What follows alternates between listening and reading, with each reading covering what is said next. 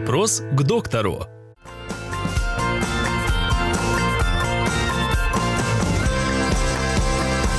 Почему периодически дергается глаз? Что делать? Э, Дергается глаз – это миотония либо миоклония.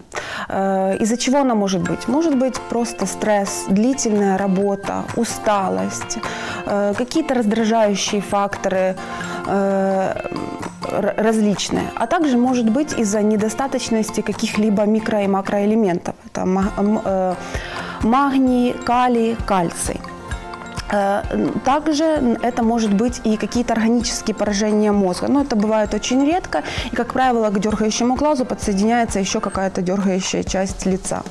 Что с этим делать? Ну, во-первых, успокоиться, наладить э, работу свою, наладить взаимоотношения, если есть какие-то нарушения, Э, больше спать, больше отдыхать, больше находиться на свежем воздухе.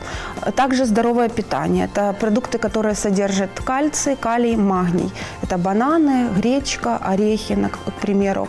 Э, Также можно э, пить успокаивающие чаи э, из э, пассифлоры, из валерьяны, э, пустырника, боярышника.